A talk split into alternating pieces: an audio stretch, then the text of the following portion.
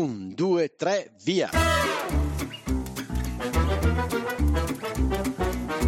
Benvenuti all'Italiano Vero, il podcast che ti insegna a parlare come un vero italiano. In studio Massimo, detto Cubo, da Bergamo, Paolo da Milano e con noi in studio sempre ospiti mai visti e che non vedrete mai.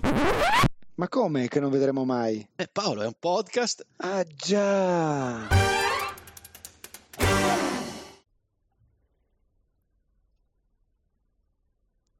Ciao Michela, Ciao Cubo.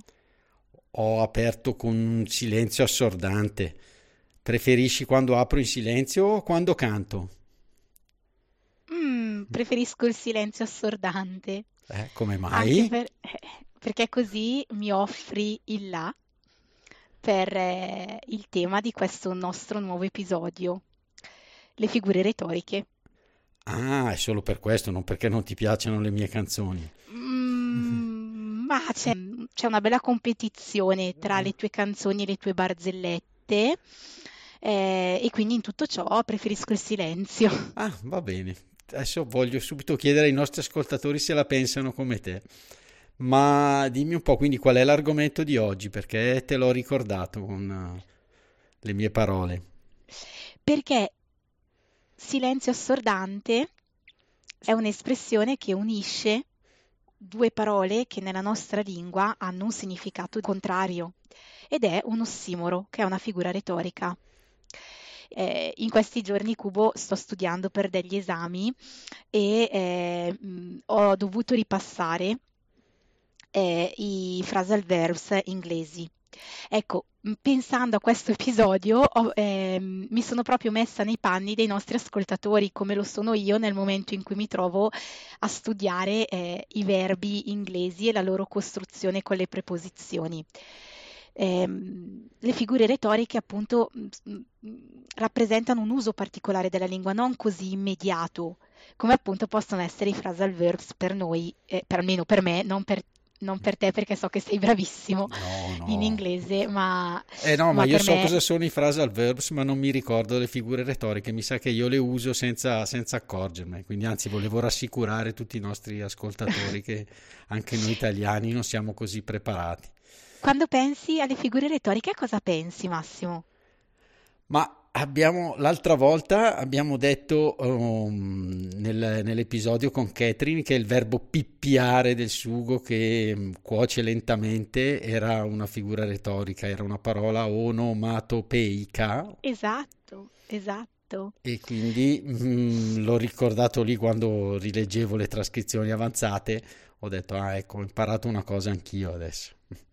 Ecco, le figure retoriche, ehm, noi italiani le studiamo a scuola e soprattutto le studiamo associate alla letteratura, cioè all'utilizzo che eh, poeti, scrittori eh, fanno all'interno dei loro testi.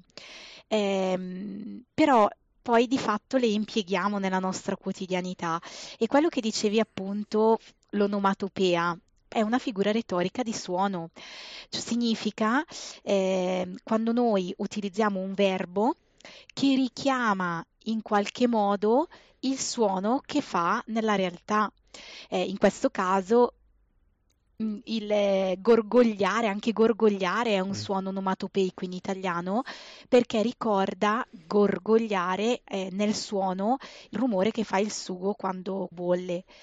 Un'onomatopea, per esempio, ehm, è soprattutto utilizzata nel linguaggio dei fumetti. Magari se qualche nostro ascoltatore si cimenta nella lettura di qualche fumetto, eh, si accorge che eh, tante volte eh, boom boom, toc toc, cioè la riproduzione del suono stesso, quella è un'onomatopea. Anche la lingua inglese ha eh, diverse figure retoriche, eh, per lo più di suono, eh, però ci sono anche, per esempio, figure retoriche di significato. Magari poi se i nostri ascoltatori che ehm, parlano diverse lingue vogliono farci sapere come nella loro lingua eh, si utilizzano le figure retoriche, se ci sono, eh, io li leggo più che volentieri, è sempre una conoscenza in più, ecco. Abbiamo parlato tanto di inglese e di quanto si usino nelle altre lingue, mi, mi fa venire voglia di, fa, visto che sono tante le figure retoriche, sì. di fare un episodio con eh, il nostro professore universitario americano Tom, che salutiamo, volentieri. Tom Means, e magari ecco, ne parliamo insieme a lui, sarebbe una bella chiacchierata Senz'altro. sicuramente. Quindi l'onomatopea era quella che conoscevo meglio, ma sì. l'ossimoro, spiegamelo un po' meglio, questo silenzio assordante. Silenzio assordante è appunto l'accostamento di due termini opposti, di due termini con significato opposto. Tant'è vero che ossimoro deriva appunto mh, dal greco e significa accostare elementi contrari. Facciamo qualche sì. altro esempio, è un morto vivente? Un morto vivente, esatto. Sì, quando uno eh... insomma non, eh, non, reagisce molto agli, agli stimoli. Di... Un brivido caldo, quello che mi fai provare ogni volta con le tue barzellette, è un brivido caldo. Il brivido, eh, che solitamente viene percepito perché mh, fa freddo, è, è caldo e quindi c'è questo, questo, contrasto e quindi questi sono proprio eh, esempi concreti di eh, ossimori. Mm. Eh, poi l'ossimoro, come tutte le altre figure retoriche, è molto utilizzato nella letteratura italiana, sia in, in poesia sia in prosa. Sì, perché sono anche dei bei modi di dire. Sono anche dei bei modi di dire, esatto. Sì. Mi raccomando, il divertimento con l'italiano vero non finisce qui. Ma come, Max? Ti sei dimenticato qualcosa? Ma no, mi riferisco alle trascrizioni avanzate di Sara, che contengono spunti, approfondimenti e un esercizio relativi all'episodio. Ah, ottimo! E dove li troviamo? Sono disponibili per tutti i nostri patron dal livello cappuccino in su oppure scaricabili con un piccolo contributo dall'indirizzo www.litalianovero.it slash trascrizioni di Sara o dai link presenti nell'anteprima dell'episodio visualizzabile sui vostri podcast player. Bene, allora buona continuazione. Un'altra figura retorica, secondo me, che i nostri ascoltatori potrebbero trovare e potrebbero a loro volta impiegare è appunto l'iperbole, eh, che è un'esagerazione. Mm. Un'esagerazione ma mh, mm, a fin di bene, mettiamola eh, mm. così. Lì mi viene subito un esempio, appunto, a fin di bene, quando dico alla figlia di Paolo ti amo da morire. Esatto. Esatto. non è che auguro la morte a nessuno dei due, anzi. No, no, ti no. Ti amo talmente tanto che morirei per te. Nell'iperbole il concetto è amplificato, ma amplificato con un eh, significato denotativo positivo. Ecco, le figure retoriche giocano su questo duplice significato delle parole, perché noi in italiano abbiamo un significato connotativo, e un significato denotativo. Il significato connotativo è il significato della parola in sé.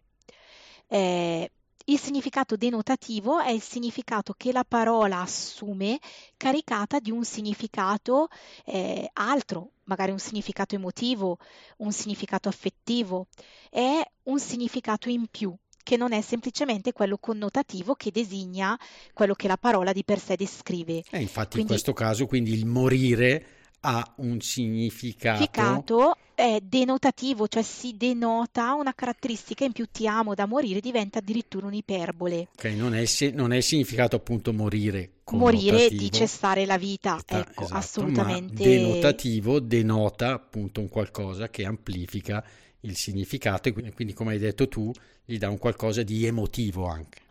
Sì, un altro esempio di iperbole può essere, eh, ma stai affogando in un bicchiere d'acqua, Cubo. Mm. Sono così facili le figure retoriche. okay. Ecco, Ecco, affogare in un bicchiere d'acqua ehm, è un'esagerazione, significa che qualcuno si trova in un momento di difficoltà, ma per qualcosa di per sé semplice.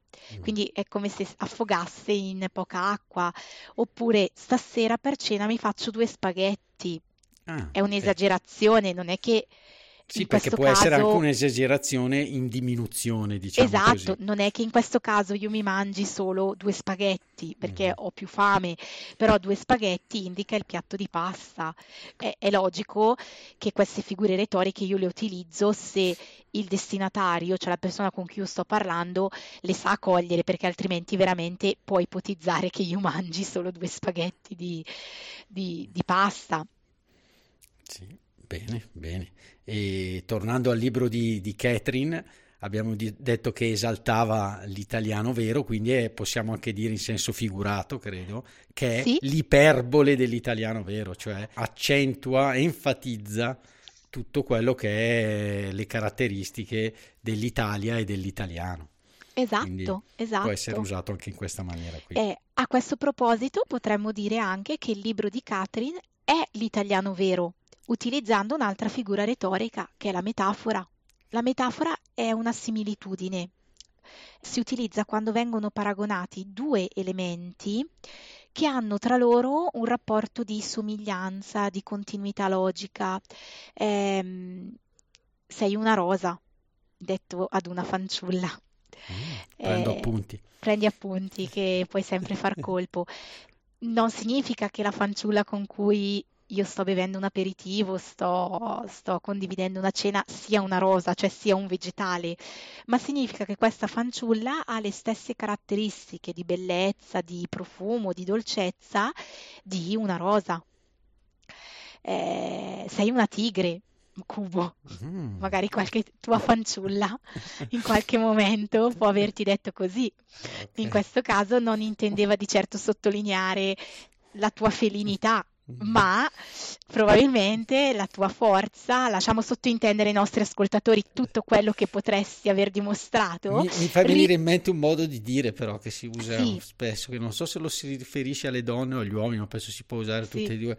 Una tigre del materasso, un po', un Eh, po'. no, ecco, io questo lo lasciavo sottointeso, Ah, diciamo ok. che eh, mi, mi limitavo, poi ai nostri ascoltatori lasciavo la possibilità di collocare questa frase in una qualsiasi stanza della Ah, casa, in ok, un qualsiasi perfetto. momento particolare. Però appunto sei una tigre, voleva appunto sottolineare poi qualche tua, qualche tua dote particolare eh, che ricordava questa dolce fanciulla la, Questa roba. fe- la tua felinità, la tua mascolinità. La metafora è un po' più difficile da cogliere eh, perché se in un'altra figura retorica che è la similitudine, noi abbiamo un elemento che è appunto il come, Cubo sei furbo come un gatto e io qui ho il come che mi fa da ponte tra i due elementi, il gatto felino molto furbo e la tua furbizia, eh, nella metafora non ce l'ho. E quindi mh, spetta al lettore o all'ascoltatore cogliere il nesso. Eh, ricordo anche ai nostri ascoltatori che eh, tante volte le metafore sono utilizzate in chiave ironica. Quindi tante volte magari io dico sei una volpe, cioè sei furbo come una volpe, ma posso voler dire esattamente l'opposto. Cioè se in quel determinato momento e quel determinato contesto eh, fa sì che questo messaggio venga recepito in questo modo. Quindi, comunque, la figura retorica della similitudine dice sei furbo come una un- volpe, Esatto, mentre la metafora dice sei una volpe. esatto. Ok, quindi Un altro esempio, Paolo oggi è stato una volpe a saltare l'episodio, proprio per l'argomento complicato e particolare. In questo caso non significa che il nostro Paolo ha assunto le sembianze dell'animale, ma con questo esempio io paragono la furbizia della volpe alla furbizia del nostro Paolo che oggi si è dato assente, ma è un assente giustificato, quindi Ah, era bene, giusto per, eh, Sì, per eh, fare un esempio ai nostri ascoltatori. Bene, eh, si era molto impegnato Paolo e quindi gli abbiamo dato eh, ferie. Comunque, Sì. io rinnoverei ai nostri ascoltatori l'invito a scriverci e a raccontarci l'utilizzo di- nella loro lingua delle figure retoriche, se ci sono. E quindi, parlando di ascoltatori, cogliamo l'occasione per salutare i nostri patron. Assolutamente sì, brava Michela. E allora salutiamo Stephen che ha aderito al livello cappuccino. Tom, che ci ascolta dall'Arabia Saudita e che è passato dal livello caffè al livello cappuccino. Bene, Yufang, spero di aver tradotto bene dal giapponese, credo, e che ci offre un bel cappuccino. E Francesco che ci offre un bel caffè. Dal Cile, Francesco dal Cile. Dal Cile. Va bene, Miki, siamo giunti alla fine del nostro episodio. Eh, abbiamo aperto con un silenzio assordante, ma chiudiamo con un indovinello, molto semplice, tra l'altro. Cosa fa un vulcano sporco? Mm, non lo so, Dai. mi arrendo. Si lava. Va bene, ciao. Ciao a tutti! Ciao, ciao. Ciao, sono Massimo. Vi ringrazio per essere arrivati alla fine di questo episodio. Volevo solo ricordarvi che il nostro podcast è un progetto libero finanziato dagli ascoltatori e dalle ascoltatrici. Se ti sta piacendo l'italiano vero, ci piacerebbe che anche tu entrassi a far parte dei nostri sostenitori al solo costo di un caffè. Per farlo, seleziona il link Sostienici con un caffè che trovi all'interno della preview dell'episodio sul tuo podcast player oppure sul nostro sito web. Grazie mille e a presto!